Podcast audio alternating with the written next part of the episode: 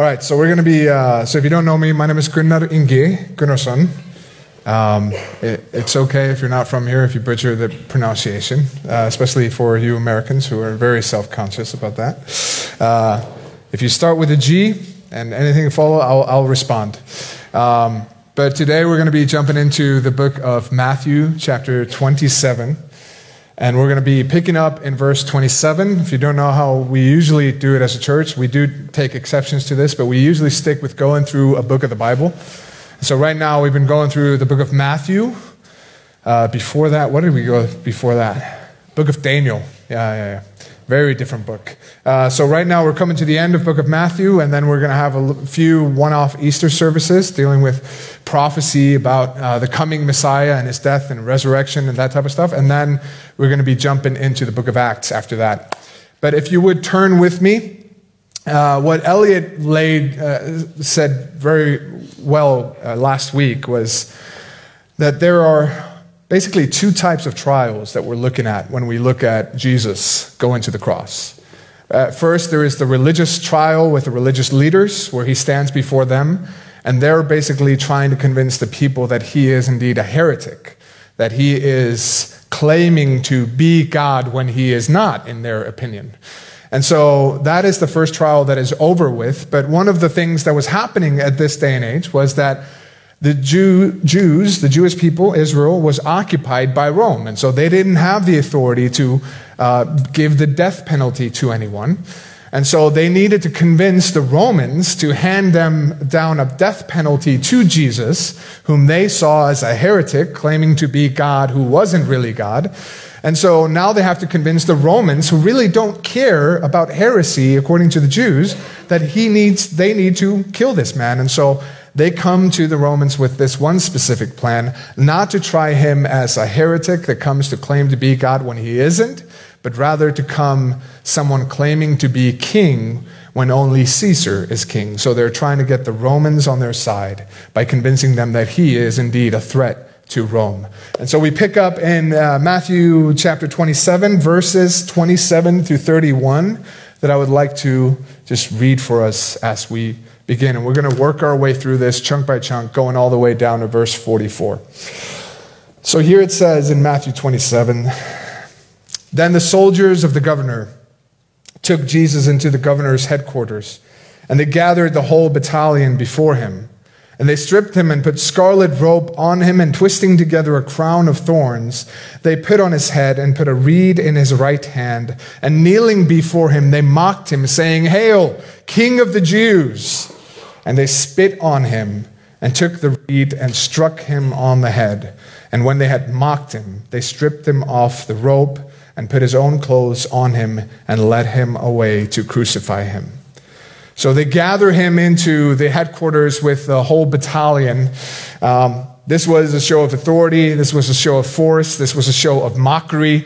Little did they know that actually the one in charge of this whole situation is the one suffering in the middle of it. It doesn't look like he's in charge, but he is indeed the one with all the authority in that situation.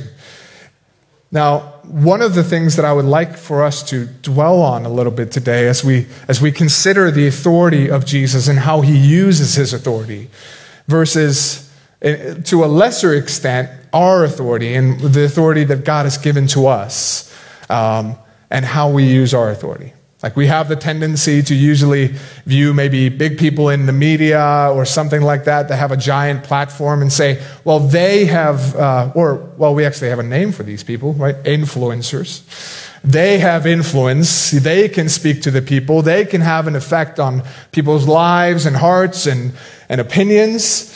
But in reality, all of us, to some extent, have authority in our lives and have a platform where people are looking at you uh, to, to see what they think about something.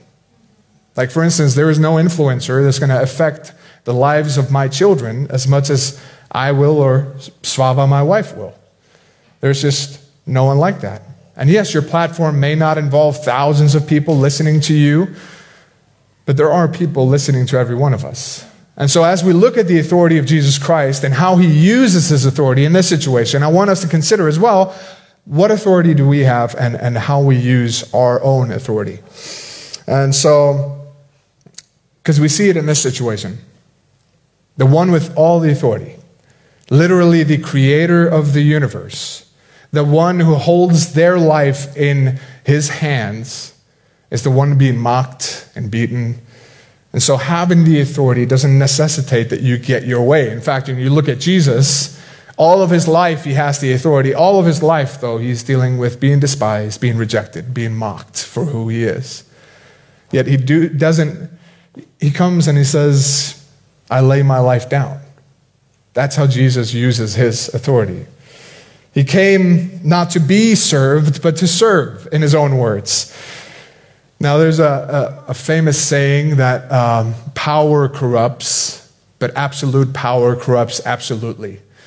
That if you just give certain people enough power, and you may know this person, they go on a power trip over like uh, they get to pick the snacks in the snack machine or whatever. It can be something minute like that, but if they give them a little bit of power, it corrupts them absolutely. Now, if you give someone, as you, as you study history and you, you give some people a lot of power, it corrupts absolutely.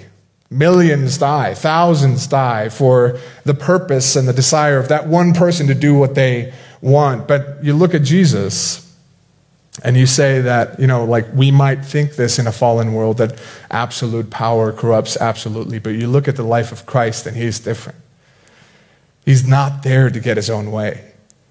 He's there for a specific purpose to lay down his life for us, for those who don't have power.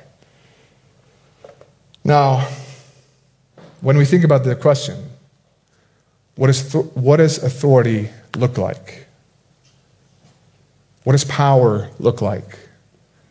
What are the images that pop into our minds? So, for some of us, it may be politicians. Some of us, it may be people who own and run companies. Some of us, it may be people who have a lot of money. That's what power, that's what authority looks like.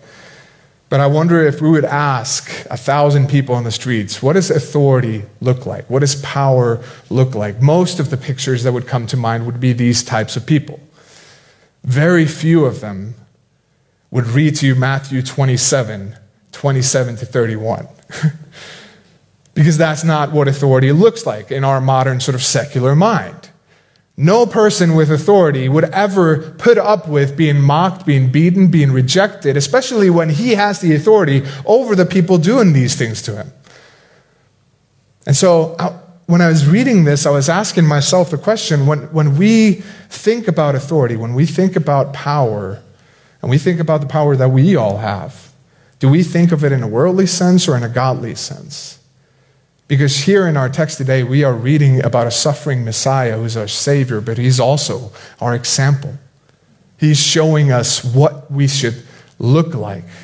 Ultimately, our our goal in life as Christians should be that, you know, whether we eat or drink or whatever we do, do it all to the glory of God. And so we're trying to reflect who He is and give Him the glory. And so we look to Scripture and we look to passages like this, and it doesn't look great, right?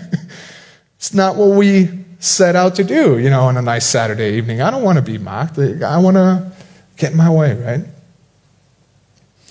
Now, usually um, in a crucifixion, there were four Roman soldiers who would escort the prisoner through the city. Uh, I went to Jerusalem in January of last year, and there were all these different. oh, have I mentioned it a lot of my sermons? Is that the, that the point? oh, you went to Jerusalem. Uh, so I got to go to Jerusalem. Let me underline that. I went to Jerusalem. Uh, so I was walking down these streets. They looked super old, right? And there were all these the Via Dolorosa is supposedly the way that Jesus walked as he, as he walked to Golgotha, the, the cross, and he died. And there's all these weird things happening there. And they, you know, there's like a corner of a wall that's got like a little imprint in it. And here's like, oh, this is where Jesus stumbled and he put his hand right here on this rock. And that's why it's got indented into the rock. Like this. And I started asking someone who was working there actually as like an archaeologist. I was like, are these really the streets that Jesus walked on? And he's like, no, they're about 10 feet underground. and uh, all these walls are built maybe, you know, 600 years after he walked on earth. And so there's a lot of stories about this. So I want to clarify like some of, some of the stuff and misconceptions we have. So what, what would happen during a crucifixion is that four Roman soldiers would lead the, the, the people away. Now here, or, or lead them to the trial and lead them to the death. Here we have a battalion. This is 600 soldiers. This is very abnormal. And it's not because they needed extra protection. It's not because they wanted to keep the disciples away. It's to increase the mockery of Jesus. But here's the interesting thing we have this story written down. We know for a fact there weren't any disciples in there. So if your mind works like mine, I'm always thinking, who heard this? Like, who is who was there to tell this story? So apparently, at least someone in there, it seems to me, be the, the best hypothesis. Of course, God could have revealed what happened there through super, supernatural ability, or it could have been that someone there saw what Jesus was going through and eventually came through faith how Jesus reacted at the governor's headquarters. He came to be a witness of what had happened on the inside, and that's how we know this. But you think about this large group of people, and you think about this phenomenon that we have called herd thinking, right? We do a lot of stupid things in groups. That's, that's, that's what herd thinking is basically. We do a lot of stupid things when other people are doing stupid things with us. But here, this is taken on a way more serious note. It's not just a stupid thing, this is heinous, this is disgusting. And here you have this large groups of hundreds of people there and you think about history and you think about all the despicable things committed in groups. And I, I, I sort of stop and wonder what drives this behavior? Like, why, why do we feel like we won't be exposed? Our sins won't be exposed? Is it because we can hide behind other faces? Is it because we don't feel like we're the only one committing the sin because we have a lot of people around us? But the reality is that each and every soul represented in that group, got knew who was there. He knew exactly what they were thinking. It doesn't matter if we're in a quiet room or in a crowd in uproar. God knows what's going on in our heart. He knows what's going on in our heads. He knows what we do. But apparently, there, someone got guilty, right? It looks like it. Someone got guilty. And, and it's not just guilt, right?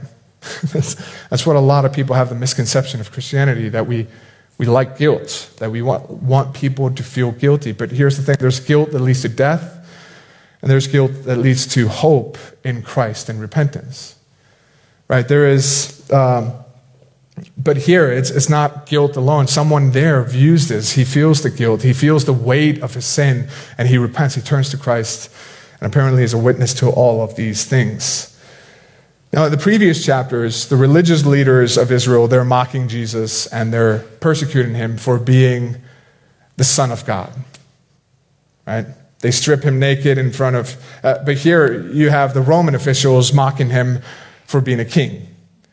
And you see these themes, and that you, you think just they put a lot of effort into this. They put a lot of thought into this. You see, like, they strip him naked in front of hundreds of people. They put a scarlet robe on him. And the thinking here is back in the day, having clothes that were purple or scarlet was really expensive. Those were the most expensive colors. And so only the elites of society, usually royalty, would wear these colors. And so they're mocking him by placing a scarlet robe on him, saying, you know, here's this supposed king of the Jews. Uh, they dress him to mock him. They put on, on a crown as a king would wear, but this crown was a, a crown of torture and of mockery made up of thorns. Right? And it's, I, th- I think we can miss the impact of what's happening here. Like, can you, can you imagine a crown of thorns being placed on your head? You feel it piercing your skin. just feel right here. There's not a lot of skin before the skull starts taking over, and you feel the scraping of a crown coming down your skull, someone pressing it on you. You think about the pain of that happening. And they're doing this to mock him. One of the things that you would have back in the day was people with scepters, right? You have some, some people walking around with that today, too, like staffs, uh, pimped out staff, basically. Like uh, scepters was basically uh, a big stick that was either made of gold or wood, It was decorated with large stones and, and super nice things. And here you have the people trying to offend Jesus, trying to mock him by giving him this thin reed. This is all done so that they can make, make fun of him as this supposed king of the Jews. And then they move from just, you know, using props to mock him and they move to the words, yelling out, Hail, the king of the Jews. And this is intended both to, to mock Jesus, but also to mock the Israelites. Like, really, Jews? This is the best thing you could come up with? This guy? But in reality, that crown of torture would, in the end, carry more power than any other decorated and gold laden crown that any other king on earth would bear. This kingdom would extend farther than any other empire has ever done on earth. The weak reed would be more powerful than any mighty scepter of any mighty king on earth. And this mocked and beaten and murdered king would reign over all kings when he showed that he defeated death. Now, if you if you just think of the imagination and the effort that they put into this mockery of Jesus, it almost poses a challenge to me and to us. Like, man, look at all of this. Like, they had clearly thought about this. Like, you think about the fact that a scarlet robe was really expensive. Someone really wanted to mock Jesus in this way, went out of their way to get a scarlet robe just to put it on for a few seconds and mock him as a king. And it almost it, it's almost a challenge to me. Do I, do I put so much imagination and effort into not my mockery of Jesus, but my worship of Jesus? Am I this intentional, not in this way, but the opposite way, to actually give him the attention and the worship that he actually deserves?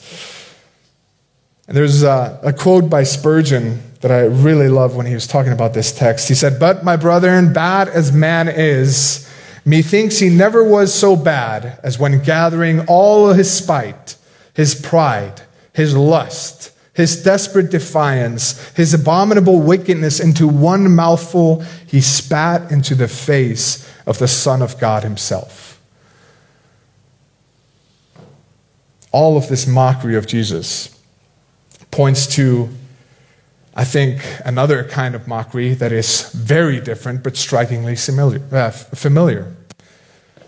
While the, the Romans declared Jesus to be king and dressed him up as king, they only used their words, right? If you would only have what they said, Hail the King of the Jews, and not the context of how they're saying it or why they're saying it, you'd be like, those are the right words, right? King of the Jews. Yeah, he is. He's king of us all. But you look at like these words and how empty they are. He wasn't really king. It was a show. This is, is sort of what I think of when I think of nominal Christians, right? Christians who, who say the right things might say amen at all the right times, might you know, clap and shout, might be all super great at coming at, on Sunday services and gathering with the church, doing all the right things, but just not having a changed heart.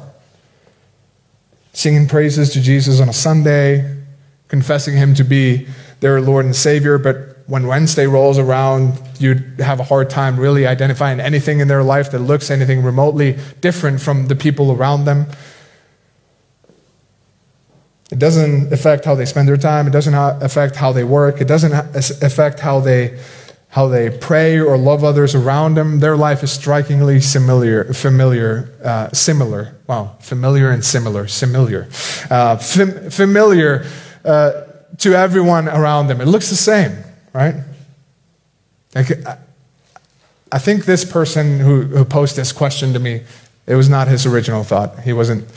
Uh, but he came to me and asked me if someone were to look at your life for an entire week, would they have enough evidence to uh, convict you as a Christian? It was a great thought. But when I think about the mockery of Jesus here, these sort of empty words that mean nothing, empty words that were really just a show to them. And I think about this sort of nominal type of Christianity in name only. It, it mocks different in a it mocks Jesus in a different way. Nominal Christianity mocks Jesus just as the Romans did, but it mocks him with our songs. Songs that we sing, maybe loudly, maybe enthusiastically, but just that are nothing more than words, empty words. Prayers that sound like prayers, but really are no prayers at all. The church has mocked Jesus by outwardly appearing godly while in reality denying the power of God. The church has mocked him with adoration that is no adoration at all, with worship that's not really worship, with prayer and dependence that's not really prayer and dependence. What is our faith like? Like as we, as we view this mockery of Jesus, I think we can stop for a moment and ask ourselves the question Am I mocking Jesus? Am I using his name in vain?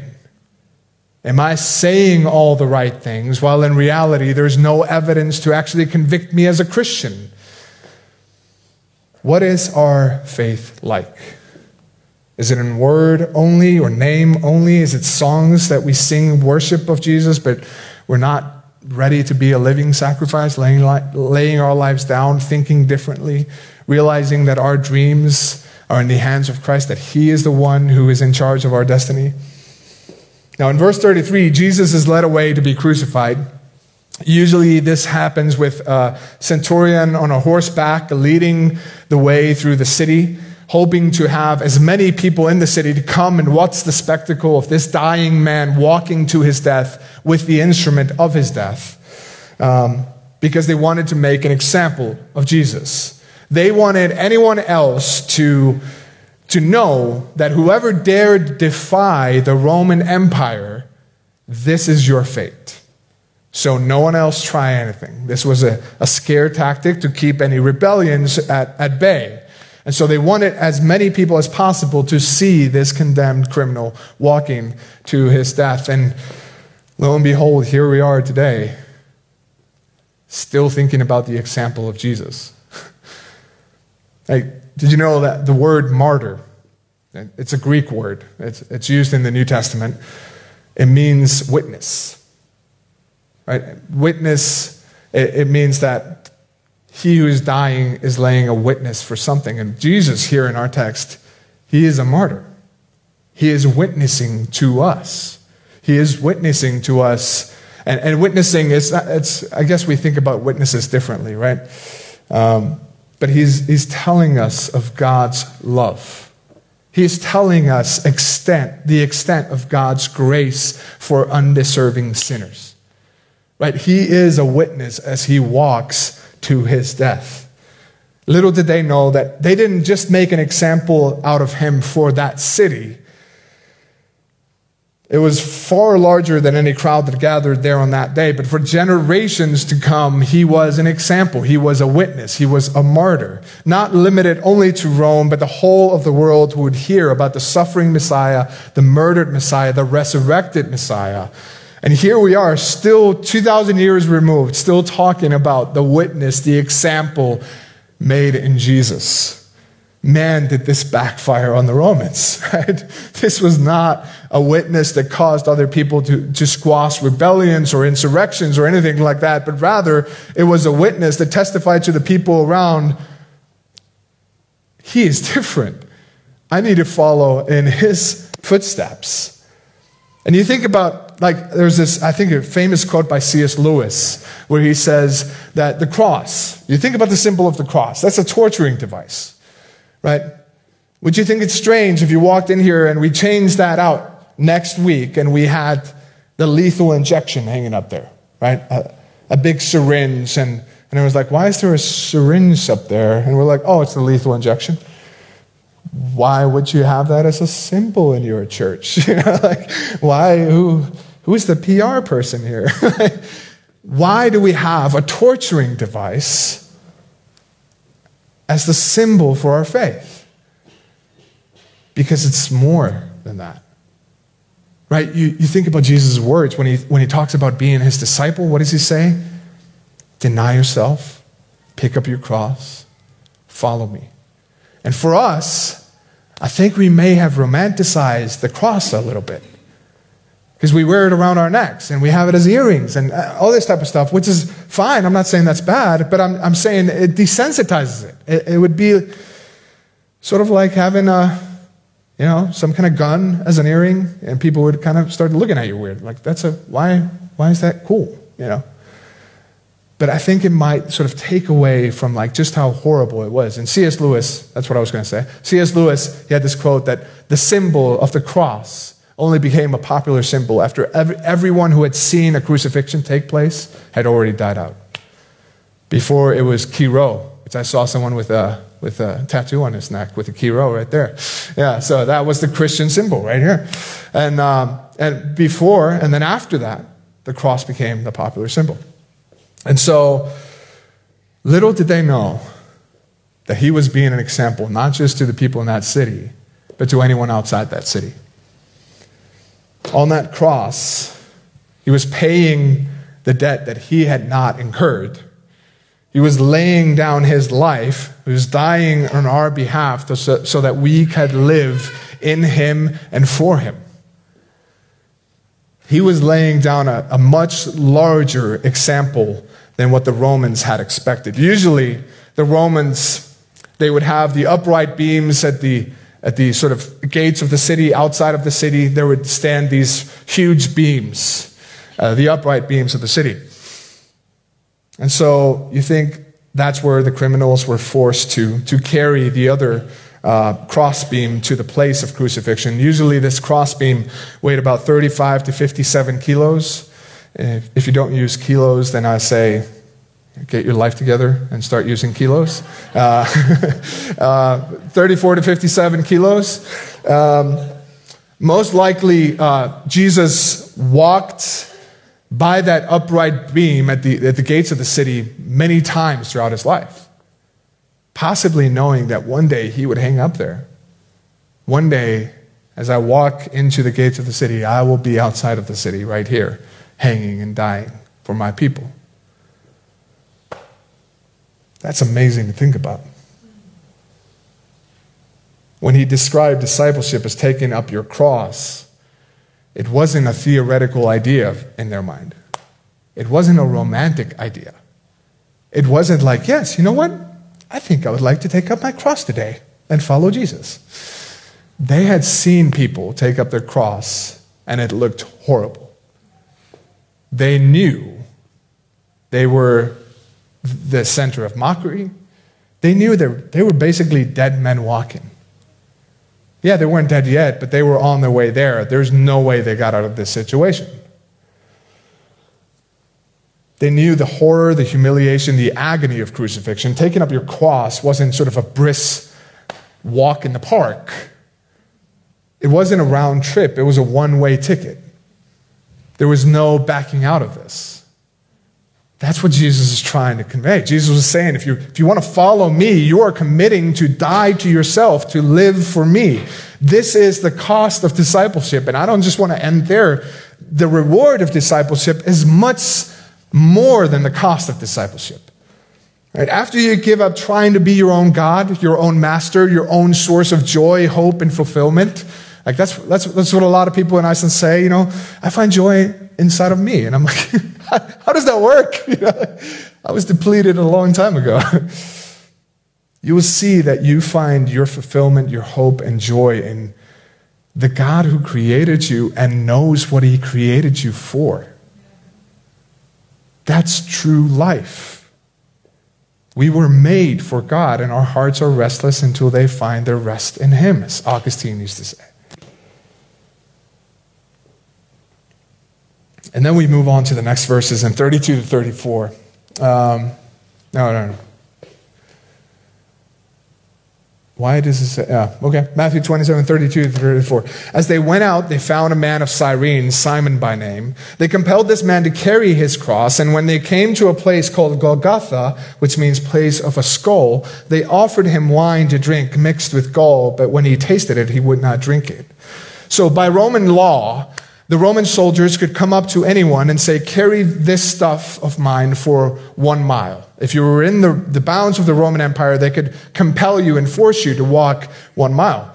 So if you've ever been thinking about that, uh, that verse in, in, in Matthew chapter 5 on the Sermon on the Mount, when Jesus says, if someone forces you to go one mile with him, go with him two, it's probably the context of what he's thinking about there.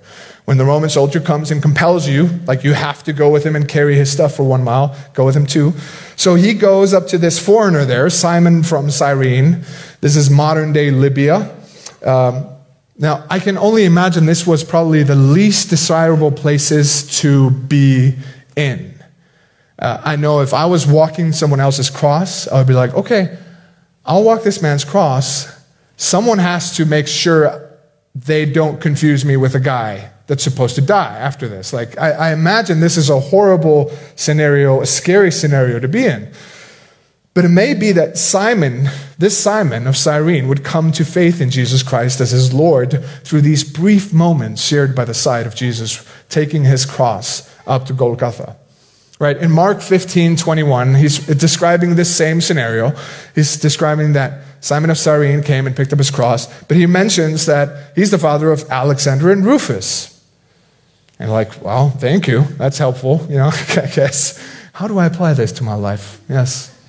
Maybe my husband should be named Alexander. Alexander Rufus. No.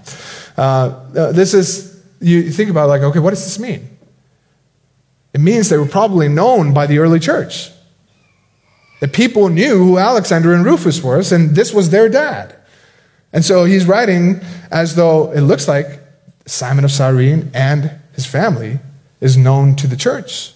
Beyond that, if you read Romans uh, 16, those, you know, those chapters you usually skip because it's all like, hey, give my regards to this person and this person and this person. And you're like, yeah, yeah, yeah, yeah, let's get there.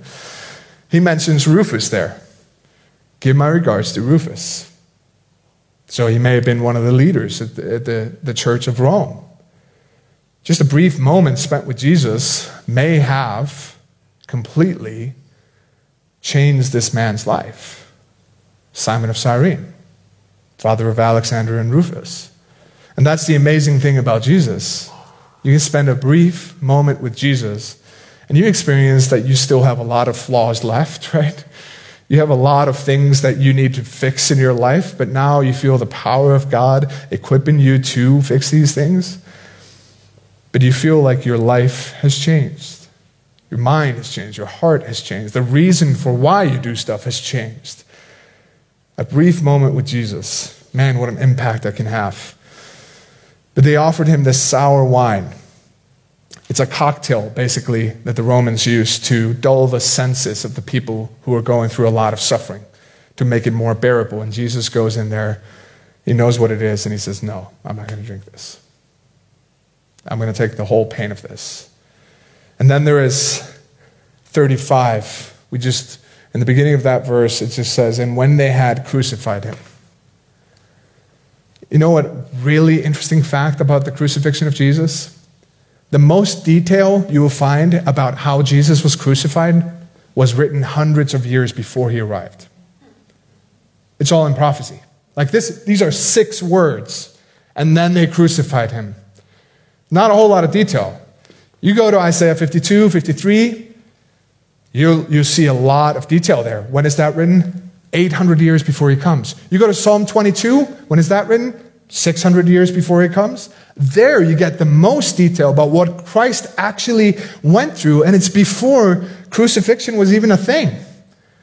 Like, how would you describe to someone who's like a prophecy saying, You pierced my hands and my feet, and it's like, how did that happen? What kind of fall, you know, like how would you fall and hurt yourself on all hands and feet?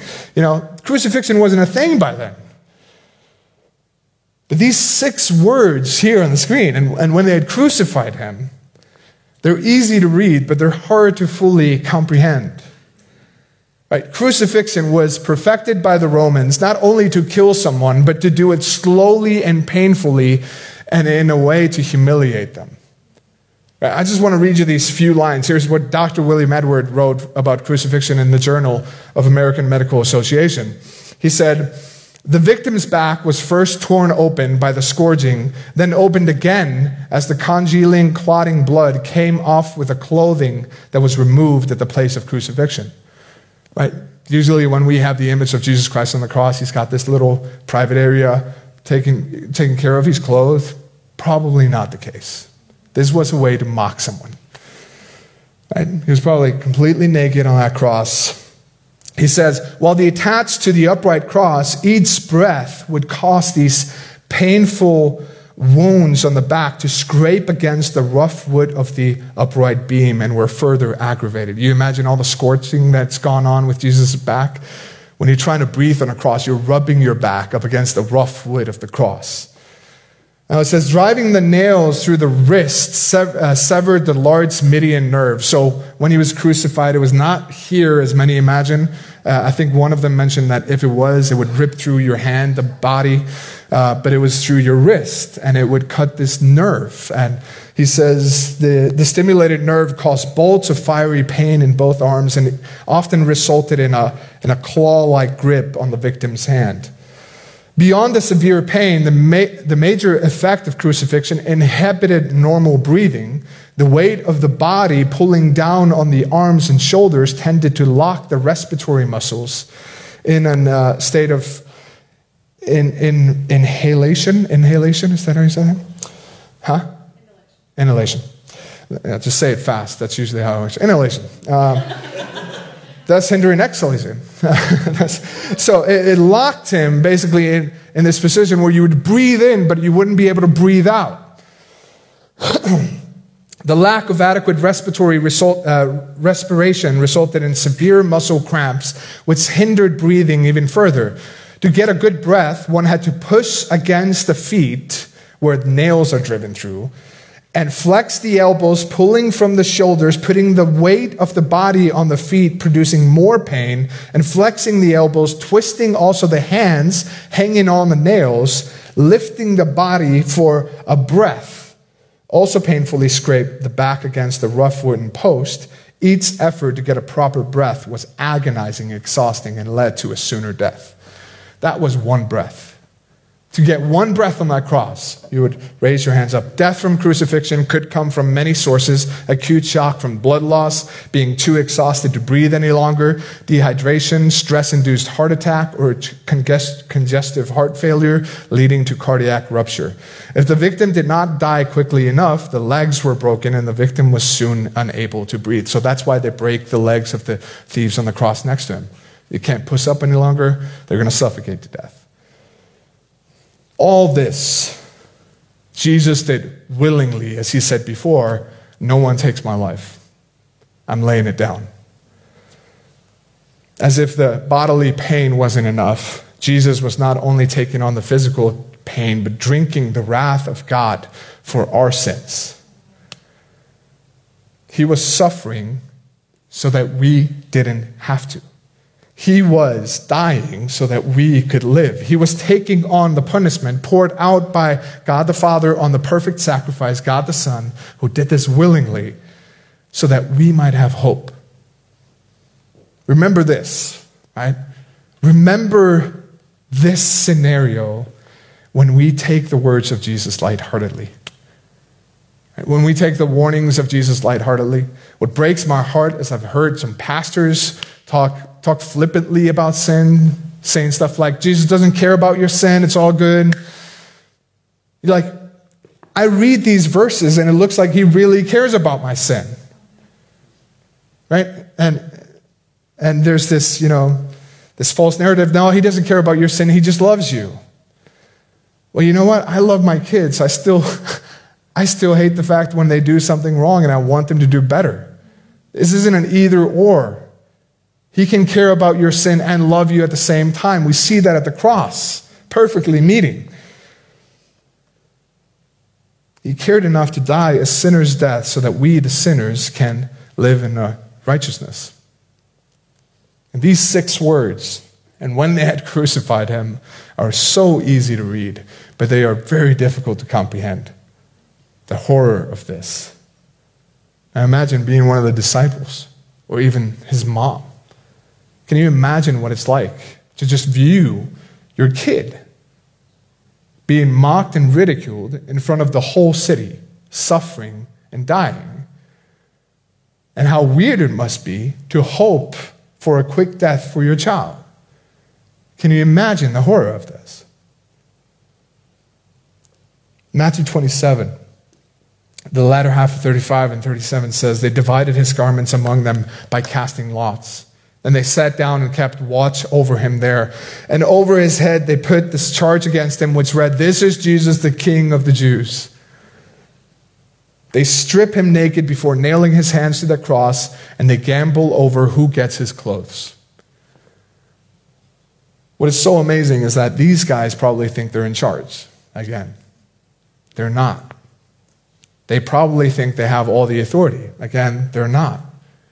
Psalm 22, mentioned earlier, written about, what, 600 years before this?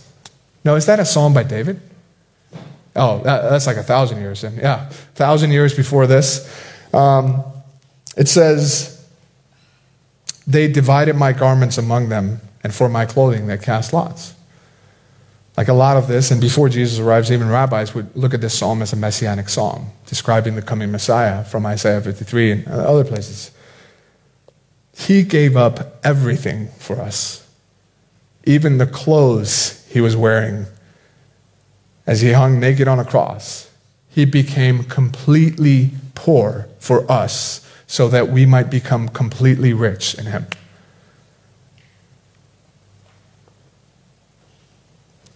And we go to the last verses. And the two robbers were crucified with him one on the right and one on the left. And those who passed by derided him, whacking their heads and saying, You who would destroy the temple and rebuild it in three days, save yourself. If you are the Son of God, come down from the cross. So also the chief priests with the scribes and elders mocked him, saying, He saved others, he cannot save himself. He's the King of Israel. Let him come down from the cross, and we will believe in him. He trusts in God. Let God deliver him now, if he desires him. For he has said, I am the Son of God. And the robbers who were crucified um, with him also reviled him in the same way. Jesus was crucified at the center of sinful humanity. Like, look at, it, look at this picture of him. There is the Son of God, the creator and sustainer of earth, hanging on a cross in between two thieves he is at the center of sinful humanity between two robbers, possibly placed in the middle uh, for, for the Jews to highlight this is the worst of them all. This guy. What a great picture this is. That indeed he was at the center of sinful humanity, dying for us, dying for me. Even saying to the Romans, killing them, Father, forgive them, they know not what they do. Can you imagine saying that to someone like that after reading the description of what crucifixion looks like? But notice all of the mocking of him, they mock him for who he truly is. They mocked him as a savior, check. As a king, check. As a believer who trusted in God, check. As the Son of God, check. All true. All of the above. And listen to what they say. If you really are the Son of God, save yourself. That's why I stopped with the question what does authority look like? Because we know what it looked like to them. If you truly are who you say you are, if you truly have all this power, if you truly have all this ability, why don't you save yourself and show it to us? What does authority look like? Is it always getting away? Is it always getting your way? Is it always using it for your own benefit? And you think about the authority of Jesus as sealed with his rising from the dead, and you think to yourself, what kept Jesus on that cross? It wasn't the nails, it was love. Right? Hebrews tells us, for the joy set before him, he endured the cross. What was the joy set before him? What he was doing on that cross was purchasing, redeeming sinful sinners who become his children. And through that, he gets glorified. Through that, he gets a family. Through that, ultimately, is the restoration of the world to the way it's supposed to be. It wasn't the nails that kept Jesus on the cross, it was love. Jesus did something way more extravagant than these guys were suggesting when they said, Come down from there. He conquered the grave. Yet those demanding a sign did not believe him then. Right? And, and this, this idea that, man, if, if, if God would just do a sign, you know, we would all be believers. And I, I asked the person, Have you ever read the Bible? have you have you read, you know, what he did in the desert with the Israelites and, and how, they, how they didn't believe? Like later in Matthew 27, uh, no, it's actually not in Matthew. When he's talking about the ascension of Jesus, I find, uh, this is in Acts chapter 1.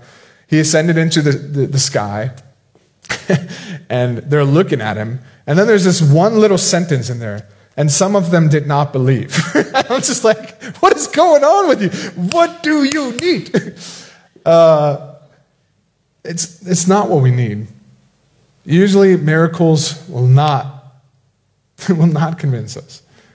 We need something more. Right? And these guys were asking yet for another miracle. They've seen him operate for three years. They know what he's do. They know what he's done. They know what he's doing. And now they're asking for another one. Oh, well, if you answer us this time, we'll believe you. Nah, that, that's not going to work. This scenario was the peak of God's love for man to suffer for our salvation, but it was also the summit of man's hatred for God, all at one spot. God wrapped himself in flesh to approach and love his creation, and that is what man did to him crucified. What does authority look like? Did Jesus have the authority to step down from that cross to show these doubting people that he indeed was who he claimed to be? Absolutely. Did he have the authority to not go through with any of this at all? Absolutely. Did he have the authority to let me live my life, stand before him as a condemned sinner, and send me to hell for eternity? Absolutely. But he didn't use his authority in that way. Look at the bloody cross at Golgotha, and I'm thankful he didn't use his authority to step down from there. But rather, he laid down his right, he laid down his life, he laid down all that he had to be my Savior. And we stand here and worship because Jesus did not seek his right. But how often do we? How are we using our authority? Because he sought not to be served, but to serve. Come and serve us who didn't deserve it. Godly authority doesn't always look like getting your way, it doesn't always look like getting your rights. Sometimes it looks like laying down your life in love. That is how Jesus used his authority. And do we see the same authority, uh, same with the authority he has given to us? Right? What platform has he given you? What power has he given you? What influence has he given you? And how are we using it? Are we using it to reflect Jesus? Or are we using it to get our own way? Are we using it to get comfortable and get what we think we deserve? Because that's not what Jesus did. And because he didn't use his authority in that way, that's why we stand here today worshiping with hope, because he laid down his life for us.